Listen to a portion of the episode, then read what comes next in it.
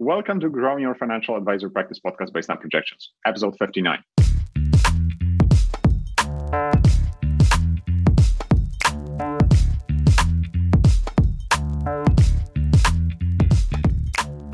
I'm your host, Pavel Bremensky, and my goal is to interview experts to provide you with insights, strategies, and actionable tactics that you can start applying to grow your financial advisor practice today. For more information and additional content, head over to snapprojections.com slash podcast. Now, let me introduce today's guest. Today's guest is Tim Nash. Tim is the founder of Good Investing, an investment planning firm with a focus on sustainable investing. Tim's blog, The Sustainable Economist, has inspired thousands of Canadians to invest according to their values with model portfolios to reflect different definitions of sustainable investing. Tim writes a biweekly column for the Toronto Star and is regularly featured in publications such as CBC's The National, BNN, Bloomberg's Market Call, and the Globe and Mail. Tim, welcome to the show. Thanks so much for having me. It's a pleasure to be here. Excellent. So I was looking forward to it. I'm super excited as well. Let's jump right in. So we'll get to the definitions, the sustainability, and so on. But let's start with your firm. Tell me a little bit more about your firm. What do you typically do? Who do you typically serve? I'm essentially a fee for service financial planner. I passed my CFP exam and I'm about to uh, submit my letters and all the information there. So hopefully, you know, maybe even by the time this podcast launches, I will be a, a, a have my CFP designation. Um, but really, my expertise is as an investment planner. That I don't really do a lot of the budgeting, cash flow, you know, insurance stuff like that. I'm really focused on the investment planning side with a very specific niche when it comes to sustainable investing. And if we can get into the terms about what that means, that's great because people always are like, okay, well, what about this and what about that? So I think we'll get there. But really, my bread and butter client are people who are a little bit more on the, the impact side of things. I often talk about a spectrum of people who are financial first, who want really good financial returns, and the sustainability piece is sort of icing on the cake. And then there are people who are impact first that really care about the impact of their investments. And then whatever financial returns, if we can like beat a high interest savings account, then they're thrilled. So, you know, I tend to be a little bit more on the impact first side of the equation. And a lot of my clients are going to be environmentalists or social justice activists, or for example, doctors, physicians who see a lot of the impacts of these things firsthand and they really want to invest according to their values. So most of my clients come to me knowing nothing, not even the difference between stocks and bonds. And I take them through an, an, a learning process and, and teach them about investing in ETFs and how it works and provide them with research and empower them to choose investments that align with their values and get them comfortable managing their own money using an online brokerage platform. So it's a bit of a unique model. I'm not an advisor or a broker. Uh, I'm not registered with the Ontario Securities Commission. Instead, I very much am an investment planner with a focus on, on empowerment and sustainability. Perfect. We'll get to your business because there's some interesting things that you've done there, and especially you know pricing model, and so that's going to be fun. But let's go back to your early days because I always like to start with that. Your kind of entry to the to the business, to what you're doing right now, wasn't maybe typical. But so, what made you become you know this financial planner, investment coach, as you call sometimes yourself as well, focused on socially responsible investing? Yeah. So I grew up with my father in the investment industry. So I grew up around stocks and bonds. You know, was a little kid hanging out in the office after school. So I always had a very good brain for economics economics and finance. I studied economics and philosophy out at Dalhousie University in Halifax. The philosopher in me had a lot of issues with the economic system that I was being taught. And it really came to light in my third year. I did an exchange to New Zealand and I learned about this idea of triple bottom line economics people, planet, and profit. Where now all of a sudden, you know, we had these things that my economics professors had dismissed as externalities and now, for the first time, I saw that these social and environmental issues could be brought into our economic models. I went back to uh, my fourth year program full of questions, and my professors didn't have the answers. So I graduated with my BA in economics and went to Sweden, where I did my master's in sustainability. And this was in about 2007, 2008, before sustainability was really a buzzword. So nobody really knew what the heck I was doing. But I learned systems thinking, and I learned about, uh, took a course called Engineering for a Sustainable Society, so all these different green technologies. And I did my master's thesis focused on socially responsible investment. The topic of my thesis was looking at the financial materiality of ESG risks. So, this idea of environmental, social governance. At that, that time, we were just starting to get the research. It wasn't as built out as it is now. And we're starting to see that, oh, actually, some of these factors play a role in a company's profitability. Your listeners might be interested to learn that the, the number one out of like 300, 400 indicators, the one indicator that is most correlated to financial performance is uh, gender diversity on the board of directors. So companies that have more than two women on the board of directors are much more profitable, have a way higher return on equity than companies that are all men. So, you know, really interesting. Like you wouldn't think that, but it does make sense. And then, you know, really looking at it through a financial lens. I graduated in July, or yeah, July of 2008, came back to Toronto ready to take the investment world by storm, and obviously graduated right into the crash. So there were just no jobs available for me. Sustainability kind of got thrown on the back burner, you know, just nobody cared about it really. And so that's when I started my own business. And my first target was looking at institutional investors, foundations, pensions, endowments. But frankly, uh, Pavel, they just weren't ready. You know, I had success with one group called the Catherine Donnelly Foundation. I helped them shift their $40 million endowment by doing a fund manager search. And it was awesome. They divested from fossil fuels before the oil market crashed in 2015. I should say before it crashed for the first time. So just think about how much better financially they've done over the last little while. So, you know, I was really hopeful that a lot of foundations and, you know, university endowments would jump on board and need some help with this, but they just weren't ready. So I kind of struggled with that model for a couple years. And then it was when I got an early inheritance from my grandfather, I was able to pay off my student loans. And I started thinking, how would I invest my own money and that's when i really started finding the gap in the industry that you know with mutual funds and just the, the high fees that mutual funds have so obviously i wanted to do etfs i found the couch potato portfolio and you know dan bortolotti who i thought was just brilliant but i looked at the companies inside and i was just like hell no i can't do that so that's when I, I, created my blog, sustainableeconomist.com, and I, my first model portfolio, which I called the organic couch potato portfolio. And I just started writing about it. And people started reaching out to me saying tim i love what you're doing but i have no idea where to start. How do i do this? So it was very much an organic i would say sort of iterative process that i just started doing this kind of one-on-one investment coaching. Most of my clients didn't have a huge amount of money so it never made sense to go full service. And i really wanted to build something that was accessible to everyone and with this mission that now I'm on a mission to help 1 million Canadians invest intentionally. And I don't really care what those intentions are. You know, like if they are aligned with my values, great. But, you know, really for me, this is about everyone is individual, everyone is unique.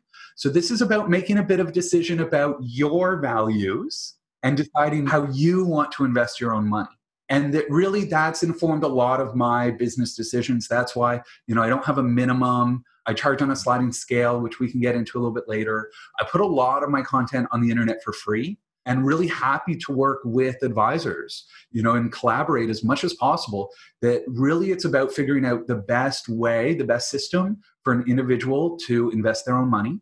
And then, you know, what are the options that do align with their values and really whatever it takes to actually get them to move their money in this direction. I want to get that in a second. So you you, you talked actually a lot of different things I want to dig into. So we may go a lot of, to a lot of rabbit holes. But you know, before we actually even get to um, talking more about your business, and by the way, this is a wonderful story. Starting a blog and actually organically your your your business. I mean, that creates enormously strong foundation for the business. So that's phenomenal. We'll come back to that. But let's review maybe some of the terms in this space for the listeners who may not be as familiar with this space. And because I, I actually mentioned your bio, there are different definitions of sustainable investing, which probably creates a little bit of confusion.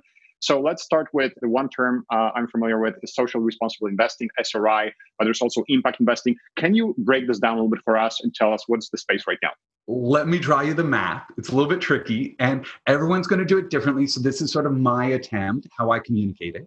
Really, the broadest umbrella to me is this notion of like sustainable investing. That's sort of my broad catch all term very generic, already up there. As part of that SRI, socially responsible investing, this is what I would say is akin to this idea of ethical investing. And so this was the origins here in Canada. It started largely with religious communities. Uh, the Mennonites played a huge role in this, where they just refused to have quote unquote sin stocks inside their portfolio. So things like alcohol, tobacco, weapons, pornography, you know, and so this is the language we use, which is a strategy of socially responsible investing, is negative screens or exclusions. Now, right now, it's really evolved, and the biggest exclusion that clients are looking for is fossil fuels. So, this idea of fossil fuel divestment is a huge issue right now. And this, in my mind, would fall under socially responsible investing and a negative exclusion. So, negative screen there. Another tenet of socially responsible investing is this idea of ESG analysis, which stands for environmental, social, governance, research, and analysis. So this is the idea of looking at all companies, not just the, you know, getting rid of the nasty ones, but let's look at every sector of the economy and let's start evaluating companies on their environmental, social, and governance issues. So environmental issues are going to be things like uh, carbon emissions, pollution, uh, waste, all these different things. Whether the company has been fined, you know, is a big part of that. The social side is much more about labor right? So they're how they're treating their employees, things about their supply chain. So are they using conflict minerals? right or in a lot of the agriculture this idea of you know sort of subsistence farming is often you know a huge social issue there and then as well the governance side is going to be things like the board of directors gender diversity board independence so, you know, a lot of these companies like Facebook, where Zuckerberg is the CEO and chair of the board, where they issue non voting shares, where companies are dodging taxes or maybe spending a lot of money on political lobbying. You know, these are all important things for investors to understand and to know. And, you know, th- this is largely ignored by a lot of the traditional analysts. Whereas now, you know, all the big investment firms in the world are recognizing that, oh crap, actually, this stuff does matter and so we do need to start incorporating this ESG analysis into our decision making. So that's now, I would say, the evolution. That's kind of, you know, whereas it started with negative screening and getting rid of sin stocks, now it's really evolved into this ESG because that is where the biggest, I would say, financial materiality links are. If we can identify companies that have less risk, and that are better performers on these issues compared to their peers, then you know they're going to be more profitable in the long run. I want to also just ask about the impact invest, uh, investing, right? Because there is impact investing term. Under socially responsible investing, there is one more strategy, which is shareholder engagement, right? Which is voting your shares and pushing companies in a more sustainable direction. So, this idea of socially responsible investing with kind of the negative screening, the ESG, and then the shareholder engagement. This is typically, you know, what I would refer to in my language as doing less evil where really we're still trying to get market rate returns. We're investing in large global multi-billion dollar companies. But, you know, we're getting rid of the nastiest companies, either specific sectors or the ESG laggards. From there, the area that I think you're asking that's a little more exciting is what I call doing more good. And there are different languages for this because there are thematic investments in the stock market. So these would still be stocks, traditional equities like renewable energy, water infrastructure, there's an ETF linked to the UN Sustainable Development Goals. There are a lot of real, really cool equity products there. And then impact investing, I would specify more on the private side, not public markets. But this is going to be things like community bonds, green bonds, microfinance. Now, some of those green bonds start to touch into, you know, the global bond market. That it will be a company like Apple issuing a green bond, but most of this stuff is like hyper local you know, very grassroots, and you know, again, very, very impact focused. Perfect. Makes sense. So I really like actually how you broke this down, the evolution from, from this kind of negative screening, which is, I think, makes sense as a first step. Let's look at you know, all the different stocks. Let's maybe try to eliminate you know, top 5, 10, 20% with just the, the clearly are the, the worst offenders. So now in the shift is kind of, okay, well, how do we look more at more the positive screening, I guess, the flip side of that. So let's ask the big question because I think there's a lot of still, um, you know, common myths. Uh, I think a couple of years ago, uh, just at least, uh, was that, you know, by investing in the space but as a social responsible investments are we sacrificing returns in our portfolio are we maybe return neutral or are actually are we improving the returns right you mentioned the gender uh, diversity on the boards of the of companies for example i mean that's a that's a really interesting attribute to focus on, and uh, that was correlated to what was the performance of the company. So that's so where are we at right now in in the space in terms of returns? Because that's everybody would want to know this for sure. Absolutely. So I want to be clear that I don't have the crystal ball, so I can't really talk about expected returns in the future. There is a bit of a debate right now. Uh, there's a guy, uh, Ben Felix from PWL Capital, and I've been on his podcast, and he and I have a bit of a debate about this because he feels that even though prices, so my argument is that there is going to be more of a preference towards ESG companies, that these companies are going to be more profitable right? Therefore, you know, and this is what we've seen over the last, I would say, 10 years. I can say, you know, without a doubt, the evidence has shown that you don't need to sacrifice financial performance. You can do at least just as well. And that most socially responsible and or ESG funds have outperformed by a little bit. You're not like shooting the lights out, but you've done a little bit better. Now, he would argue that because it's more preference based, and we are starting to see this as the large investors, pension funds, and these institutions are now catching on. As they have a bigger preference, that's going to push up share prices. That at some point, these shares are going to be overvalued, which means that there's going to be more profit for the investor buying the shares that are sort of out of preference, assuming that their profitability remains the same. Now, I would argue that there's going to be a lot more government involvement that we're taking climate change more seriously, that there are going to be more sort of labor laws, and that there are going to be these ESG issues, that there is going to be sort of government policy movement in the right direction. Which suggests to me, like, I want to invest in the companies that are ahead of the curve. But I want to say, like, you know, the jury's still out a little bit in terms of future performance. And I'm never going to, like, promise there's going to be outperformance. That said, my portfolios have definitely done very, very well over the last little while. And I would say the last little while, like five to 10 years. And then especially over the last year and even over the last three months. And a large part of this is due to the fact that, you know, we are either underweight or in many cases zero weight fossil fuels. And the energy sector has just absolutely taken a nosedive over the last five years. So, you know, really it's it depends on the strategy that you're using. Obviously, if we're fossil fuel free, as energy prices have gone down and energy stocks have gone down, my portfolios have outperformed.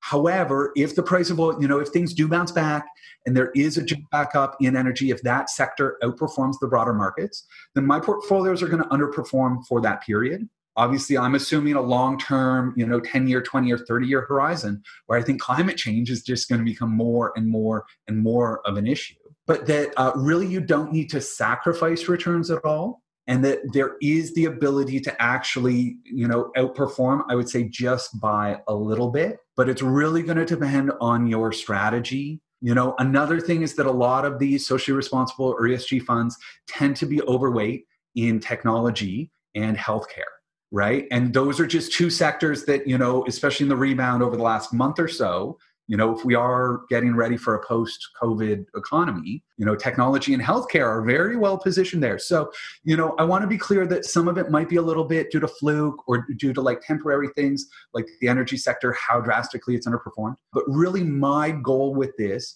is to earn market rates of return if we can just get the market rate, then I'm thrilled.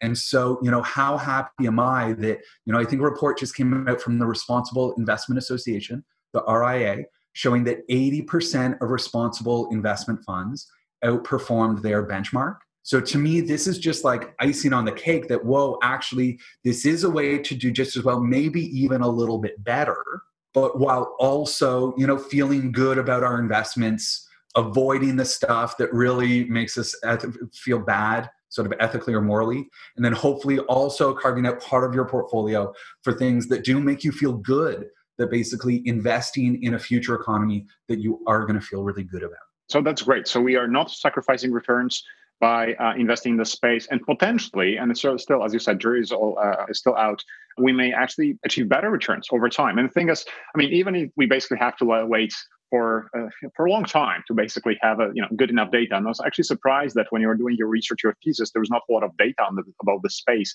and it was you know just over ten years ago. That's that's a well, that's a huge surprise to me personally, actually. But I think there's a lot of things that I mean we can definitely debate um, you know, whether what's what's going to happen in the future. But I think my impression was basically that a lot of those companies, when you are actually taking more active or closer look at you know how you run the operations, you're investigating everything. I mean, everything is kind of being brought to the to the forefront and you have an opportunity to actually improve the company so if i was going to be betting on outperformance or versus uh, underperformance i will probably be betting on, on outperformance okay so let's talk about the business you mentioned that um, there is an opportunity for you to work with advisors as well but let's maybe start with how does your business work right now you mentioned fee for service but how do you really approach advising and serving clients right now being fee for service? I've got a very, very clear scope of work with my clients, which is really this investment planning process. I start with education. Most of my clients just do not have investment literacy. So it's really scary for people approaching this topic, approaching this area when you don't have that context, when you don't have that education. So the first step for me is always teaching people like what is an ETF and how it works. So I have this little exercise where I open up the All Country World Index ETF. That's kind of my benchmark. And we just we look at it and I go through it and I go through the geographic breakdown and the sector breakdown and you know the different metrics and I break down a lot of these acronyms that as industry folk we know you know the MER. Okay, great. We understand what that is, but you know most people have no idea what that is. So you know uh, something like a, a 12 month trailing yield. You know no one's going to know what that is. So I go through and I explain and I teach and I, it's using a very practical example from there, you know, it's really about understanding where that client is on this spectrum of sort of financial first versus impact first. And once we get a sense of where they are there, that's when I can start to put products in front of them that might align with their values. And I'll always show them three or four different products or approaches when it comes to this and help them understand the differences between them that really my business is one of trade offs. That as we go further down that sustainability rabbit hole, you get into more and more trade offs. Obviously, the more things you cut out, the less diversified you are. Sometimes the fees are a little bit higher with these products. Thankfully, a lot of them new products have been coming out that are bringing the fees down. So I'm thrilled. But you know, especially if you want to go really far down the rabbit hole, sometimes the fees are higher or it might be in US dollars or you know some other factor there. So really for me it's important to help people understand what the trade-offs are and then to empower them to choose the approach that fits them the best. And now some clients don't sort of fit the mold. There really is no product for them. So I have developed this idea of like a custom portfolio where we can go through sector by sector. So this is where like I've come up with a vegan portfolio I've worked with an anarchist before. This is like their backup plan in case society doesn't collapse. You know, that so, you know, really for me, it's about understanding that wide range of perspectives, trying to keep things as simple as possible, but then also, you know, if, if listening to their values. And if they say, Tim, no, that's no go, not one penny into this, then I need to appreciate that and come up with a solution there. And really empowering them to choose the investments that line up most closely with their values from there doing a lot of the financial planning things like uh, asset allocation and tax optimization and then really holding their hand the first time they actually invest online. So i'll get them to share their screen with me so that i can see what they're seeing and I'll show them how to use a platform like Questrade or Qtrade or RBC Direct Investing, whatever platform they want to use and I'll just walk them through the education of what's a market order versus a limit order and a bid price versus an ask price and kind of hold their hand as they invest for the first time. And that just gives people so much confidence, so much reassurance. You know, it really is scary the first time you do it. I felt it myself. So, you know, alleviating that, uh, I would say, fear and anxiety is a huge value.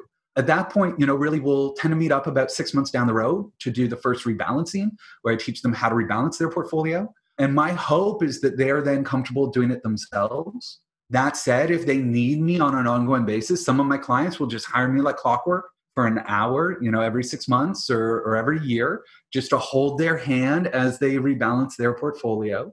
And then, you know, obviously in in these sort of crisis situations that we've seen over the last couple months you know make myself available for these hourly one-on-one if they do need to to talk through something or they've got questions or concerns you know and really just helping them understand what's going on so let's talk about uh, the pricing model because I found it uh, it's actually really interesting. So, so you, you have a sliding scale. You you're fee for service, but there's a sliding scale in place. So can you talk about that? I really struggled with this with the pricing because I looked at the market and you know a lot of fee for service financial planners they just offer a flat rate, you know, 300 bucks to 400 bucks, you know, in that ballpark. And for me it was just frustrating because when I started this, when I wanted to do my TFSA, I only had about $10,000 to invest. And the idea of hiring someone at 300 or $400 an hour Meanwhile, you know, I had clients coming to me that had half a million, a million, three million dollars looking for this stuff. And I'm like, wait a minute, like they can afford to pay me more.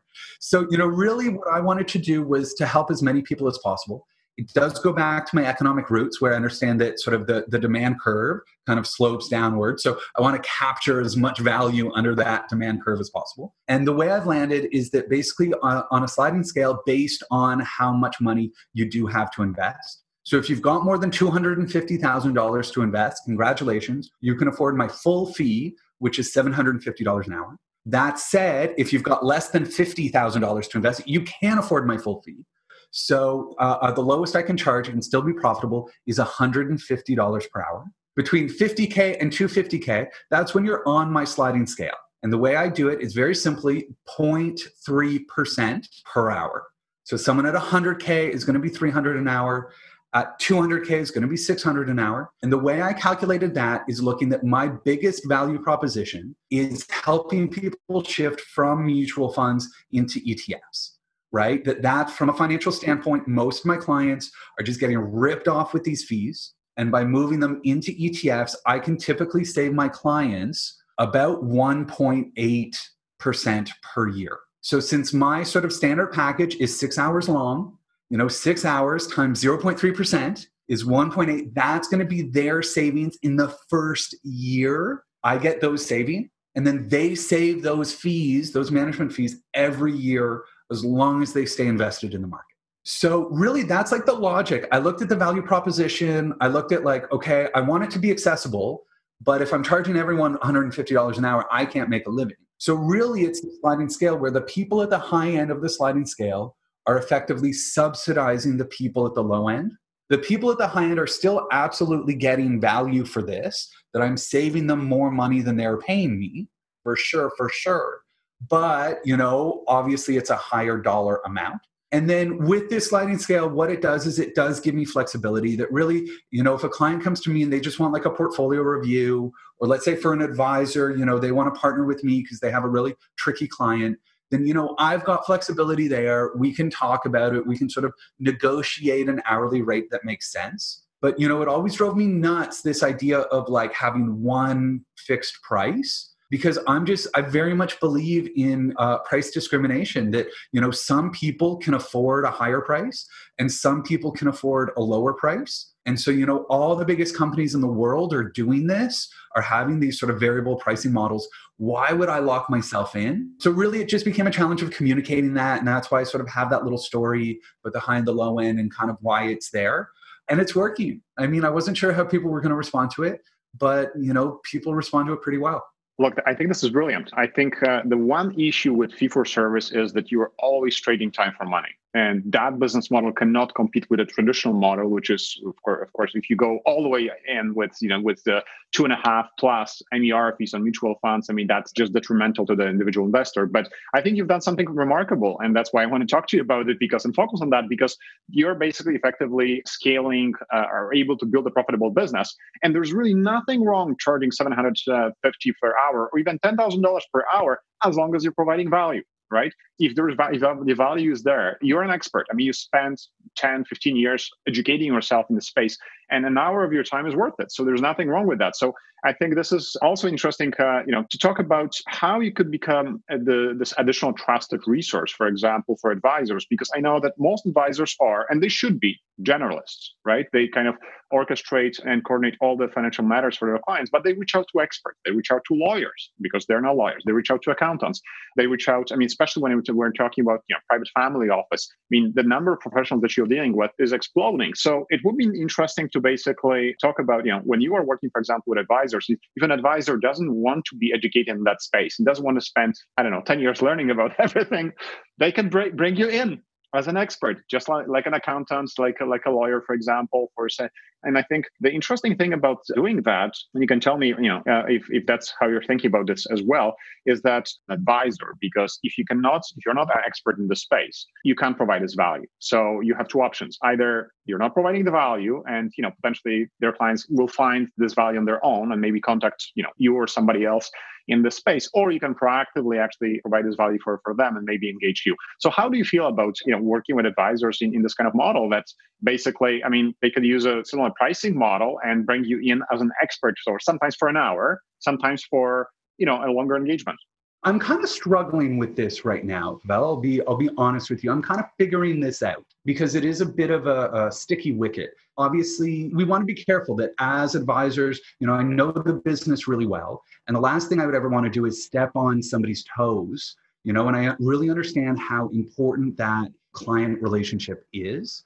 That said, you know, I'm seeing a huge trend towards ESG and and sustainable investing and I think that a lot of uh, firms aren't really well equipped to deal with these questions and specifically around the intergenerational transfer of wealth, right? Where it's just kind of like now we've got younger people coming in, and I think it's you know pushing really hard on these issues. So I'm, I'm leaning towards a retainer model where it would just be basically I would be available as needed and really to be able to work with the clients to be able to help them understand the trade offs that are involved, but also to be able to work with the advisors to help them understand how to communicate with clients about these issues. Sadly, I have heard a lot of horror stories from clients who brought up these issues with their advisors and were laughed at or were derided or told they're you know they're crazy or you know really just not they didn't feel heard at all in that conversation. That's causing them to switch. Like that advisor is losing a client because they didn't properly listen to these concerns. So, you know, really what I can do is is teach the advisor about, you know, sort of how to communicate, what products are available, how to approach this space and, you know, find solutions that the advisor is going to like from a financial perspective and that the client is going to like from a sustainability perspective. Additionally, I can be brought in essentially as like a facilitator. That if the advisor is just, if it's a very much a problematic client and they're just really struggling with this client, then I can almost be brought in as a bit of a mediator you know to really help people and, and make them feel heard that you know their passions about environmental issues or social justice issues that those are important and that those are, are necessary and, and really valid.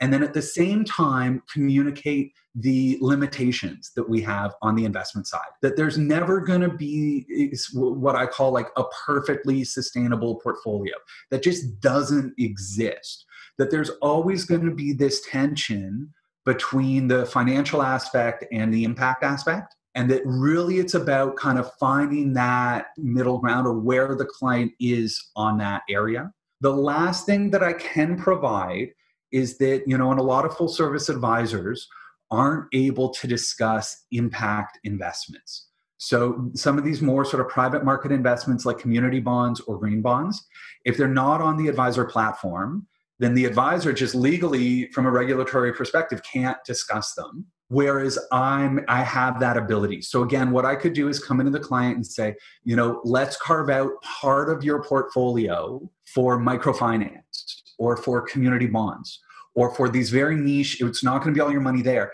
Now for the the advisor it's not great because that would come out of their book right? They're not able to receive any commissions on this right? So it wouldn't count towards the aum but again what we would do is carve out a very small portion of it.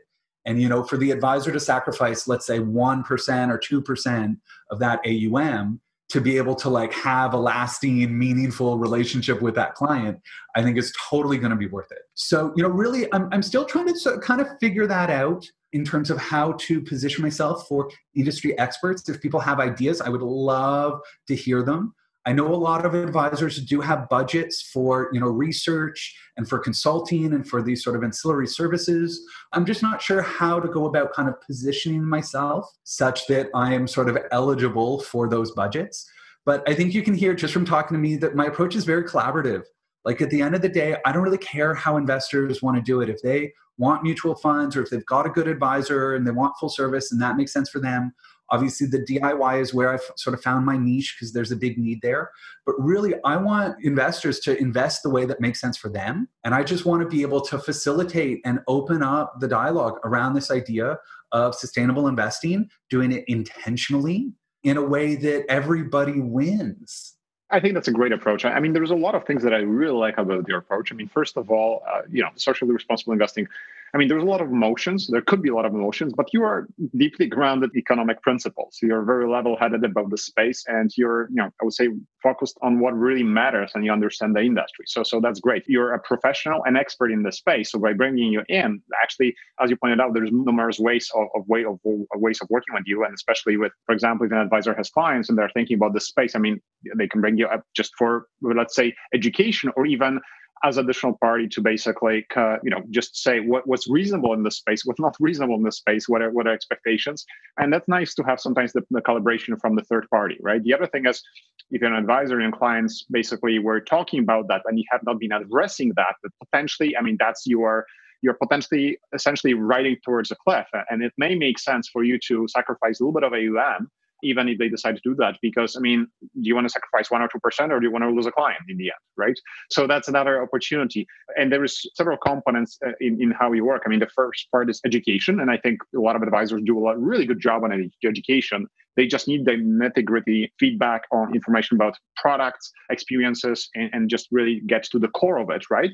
On the other hand, I think larger firms, for example, there's definitely budgets for education. And for example, you know, doing maybe a webinar to 100, 200, 500 advisors and bring you in and, and basically compensates you for that time and for that engagement by basically, again, providing more value to their advisors, better, more value to their clients. So I think there are really numerous ways of working with, uh, with you. And I think hopefully, uh, you know, I hope that uh, after listening to this episode, a number of advisors are actually thinking, or maybe have suggestions even for you how this could be better positions. Maybe, uh, you know, I like this collective wisdom of crowds, and uh, because you know it uh, tends to produce better results even at, at some of the uh, isolated experts.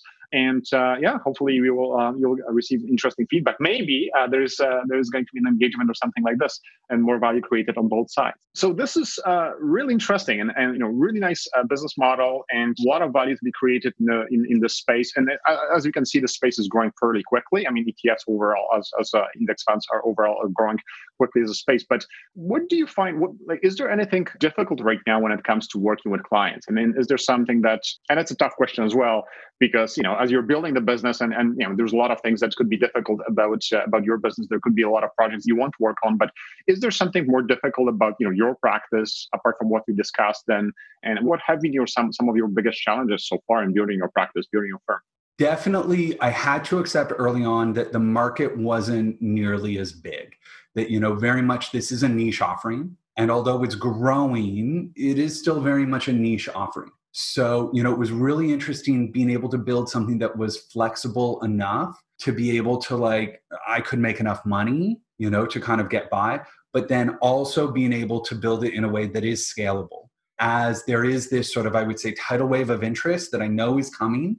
And we're seeing it in the US, where the assets under management for a lot of these funds has grown by leaps and bounds over the last you know year or so and whereas in canada they are still pretty small and so you know basically being being sort of patient there. And then from there you know just really trying to systematize everything that it is very much a personal relationship that i've developed and a lot of my skills are on the personality side like letting kind of finding that balance between sort of being empathetic and being rational and you know and and doing that. And so you know really worried about the idea of being able to replicate my model and being able to, to scale it so you know it was unfortunate things were going really well before the covid crisis hit that I was uh, about to do a big event uh, called the Green Living Show. I thought that was going to give me clients for the next six months. I had my plans to hire and scale and train and, you know, kind of really take this to the next level. And then, you know, that got canceled. It got canceled literally the night before. It was right on the cusp of when things started getting shut down, when we really realized how bad this crisis was going to get. And so, you know, now it's kind of, you know, back to sort of being patient that I'm going to sort of wait out this little lull and make sure that, that I do have my clients. But really, right now, the challenge is developing my systems and procedures The analogy I'm using is that I've got, I'm like a chef that knows the recipe in my head because I've made the dish a, a, million times. But now I have to actually write down the recipe so that someone else can actually cook that same dish, you know, with the same amount of love that I have. So I would say that's kind of my real challenge is the, you know, I'm building things from scratch and that there aren't a lot of models and things that I can draw on and you know and steal and, and here and there that that it is a, a, a, bit of a new frontier for myself. So that's probably been the biggest challenge. And then from there, you know, I would say it's a challenge, but it's a nice one to have. Is that stand on top of all the new products? That there are just so many new ESG products, ETFs coming on the market right now you know iShares two weeks ago came out with a new these new etfs that are fossil fuel free and that are very you know i would say quite sort of like clean on the doing less evil side Wealthsimple is like any day now going to be releasing their socially responsible etfs I just before this, I found one, you know, it's a US dollar one, but it's an actively managed ESG ETF. There are just so many new products coming on the market that to me, keeping track of them, you know sorting through them understanding which ones are legit doing it legitimately which ones are just kind of greenwashing and might not be so clean when it comes to what a lot of my clients care about so you know really for me it's it is being nimble that the biggest challenge has been the kind of the uncertainty and just the fact that I need to remain very nimble and flexible. And, you know, I'm so glad that I didn't sort of, you know, lock myself into one specific business model early on or that I haven't, you know, had a lot of fixed costs that by keeping things very variable, you know, I've really been able to kind of roll with the punches. And really, I would say, you know, the hardest thing is figuring out, you know, how I'm going to grow this thing that I'm only one person. And by charging, you know, time for money, I only have so many hours in the day. You know, you get to a certain point where it's like, okay, I do need to scale this if I am going to help a million Canadians do this so those aren't the skills that I've got, you know, scaling a company that really it's, it's, you know, I've got a lot of the, the social skills and a lot of the, I would say investment skills. And I've had to learn a lot of the entrepreneurship skills there's a lot of great things with what you said. I mean, just building systems and, and well, basically writing down the recipe, basically, and, and making sure that somebody else can execute. I think another part of building a business, actually, fun part for me, actually personally, is building those systems and seeing what you can't, cannot outsource or shouldn't outsource, what you need to outsource, and basically doing this in a in a, in a way that you can basically build to build a larger business. So I think there's going to be some patience for sure. I mean, COVID is impacting a lot of industries, and what I think can help you with staying patient here is basically seeing that you know this is going to rebound. There's a lot more products. There's a lot more attention. I mean, this is growing to exponentially. So it's basically uh, you know over next couple of months we may see massive reversing when it comes to the basically to the current trends that are happening maybe as of today. So, a couple of questions here before we wrap up. So, we mentioned right now about uh, what you're trying to optimize in your business, but uh, I want to ask also the question about you know what's really exciting just to, to you. Like, what are some of the projects that you're really more most excited in your business right right now? And right by right now, I mean over the next six to twelve months. What are some of the things that you were just basically you had on your to do list, and you're just like, ah, if I had a little bit more time to tackle, that's what that would be that project. Is there anything there? The big thing for me, so I created my blog, sustainableeconomist.com, back in like 2010, 2011, something when blogs were still a thing. And really, I built it myself. So, like, I turned myself into Superman and I just kind of had fun with it. But, like, I am not a technical expert. So, you know, the time has really come for me to update my blog and do a bit of a redesign and um, you know and really make something that that is going to be a useful resource i think a lot of people love the model portfolios and the research that i put out there so you know looking at how i can communicate that a little more effectively and then also a bit of a more professional landing space for me as an individual that i've just grown so much over the last decade and that now you know really getting comfortable with media and doing tv and i'm doing these like youtube live shows every week now and so, you know, really finding a place for a lot of that content. So, the sort of working title for the project, I'm calling it timnash.com. If you go to timnash.com right now, you're in for a treat because there is a fantastic photo of another Tim Nash in the world that I'm going to have to negotiate with for that URL. And his website is just his photo and then tim at timnash.com. But really, what I want to do is to build out basically a new portal for all of my research, all of the, the model portfolios, and my ETF databases that right now I've got on Excel spreadsheets. And I don't want to overwhelm people with it, which is why I want to be very deliberate about how I present the information. And then also as a place where you know i can promote myself as a public speaker on the more professional side. So if firms do you know if you want to do a webinar for your advisors or if you want to you know bring me on for your family office as a, a third party expert or consultant you know really to have something that's a little bit more professional than what i've got right now and to really be able to to continue growing sort of my own personal brand that really what i'm finding and it, it, took me a while to like accept this. I'm a little bit of a, a meek person. I'm the person that cringes when i hear my own voice or, or see myself on video. So i've really had to get comfortable with a lot of these you know uh, formats. But that you know really it is it is me. People are hiring you know uh, uh, me and, and and a lot of my thoughts and ideas. And you know i've positioned myself as this sort of thought leader. So having a web presence that is more focused sort of on me as that uh, leader and then obviously serves as the portal so that if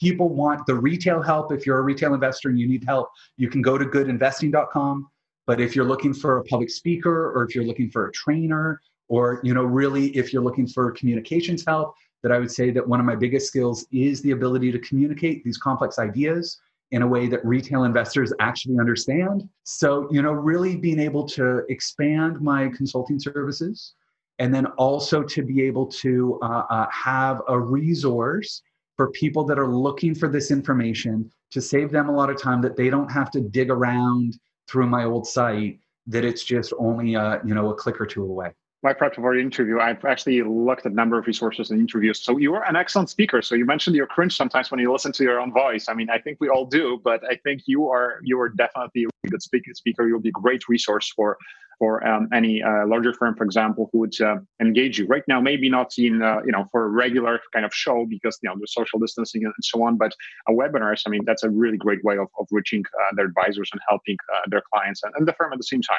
So, Tim, this podcast is all about growing your practice. as we're closing here, uh, do you have any parting words of wisdom for the listeners? If you were just going to be starting the business again, would it be leading with a blog? What would be the one resource, or just not resource, but just one piece of advice that you would have maybe for people to grow their practices, whether it's fee for service or something similar to what you're doing? I think the biggest thing is just listen to your clients. Um, that really, I wish I'd done this. I was going after the institutional market for a while and really struggling, kind of banging my head against the wall. And all the while, people kept coming up to me saying, Tim, what do I do with my own money? And it took me like probably like two years to like actually hear them. And then from there, you know, once I started listening to then just developing this iterative process, and especially as it relates to this this new area of sustainable investing and you know really listening to your clients that when they do bring it up you know often advisors just there's this urge to just dismiss it or you know i think maybe it's out of their wheelhouse so they're not really confident. So they don't want to display that. They want to remain confident. So that's why they kind of try to you know shove it to the side. And that really it is just the most beautiful thing in terms of a client relationship. That when they're able to talk to me about, you know, I had one client whose uh, father passed away from cancer and had smoked two packs a day every day, you know, and just these memories of being a kid and just that smell and everything. And so for her, it was just not one penny into tobacco. And to like hear that story and to listen to that story and make her feel heard and to be like, yeah, you got it we're going to make sure I'm going to go through and I'm going to double check and I'm going to triple like not one penny into tobacco companies. That is now a relationship that I'm going to have for life.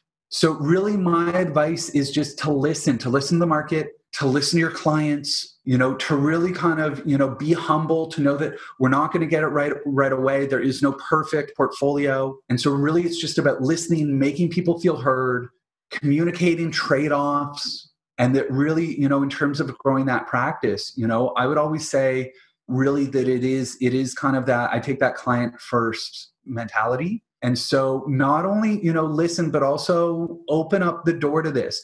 Understand you know what charities are your clients involved in? You know what missions can you support them with? You know and that really that's how we build relationships in this business.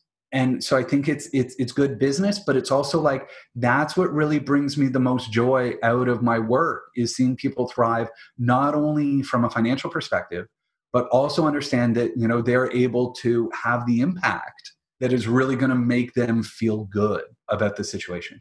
That's a perfect piece of advice. Listen to your clients and lean into what they're saying and, and take action on that. And So this brings me to uh, uh, contacting you. For, if anyone wants to get a hold of you, um, how would they do that? What's the best way to reach you, Tim? There's my email, tim, tim at goodinvesting.com. I've got my Twitter, which I might actually be changing my handle once I get my CFP designation. I'm kind of playing with that a little bit. I am, you know, very available there. Really, the easiest thing is I offer free consultations to anybody, and that could be people in the industry, that could be retail clients, whoever you are. You can just go to my uh, website, goodinvesting.com, and there's a little button that's like book, book a meeting, and just absolutely anyone can book a free consultation with me. And that way, we'll be able to chat, we'll be able to discuss, you know, figure out, you know, where people are at, what they need help with, and whether it makes sense for us to work together. That's a perfect ending. We'll link it up in the show notes. So if anybody uh, wants to basically take you up on your offer, a free consultation, and just even talk about it without even engaging, without making any decisions, but just really get a little bit more comfortable with that. And, and hopefully, again, the opportunity here will add a lot more value to their clients. They have an opportunity to do that. So, Tim, thanks for coming on the show. Thank you so much. It's such an honor to be here. That's it for this episode. If you enjoyed it, I would really appreciate if you left us a great review in iTunes because that helps us get discovered. And if you want to get in touch with us, please email podcast at snapprojections.com. Thanks, and I'll talk to you next time.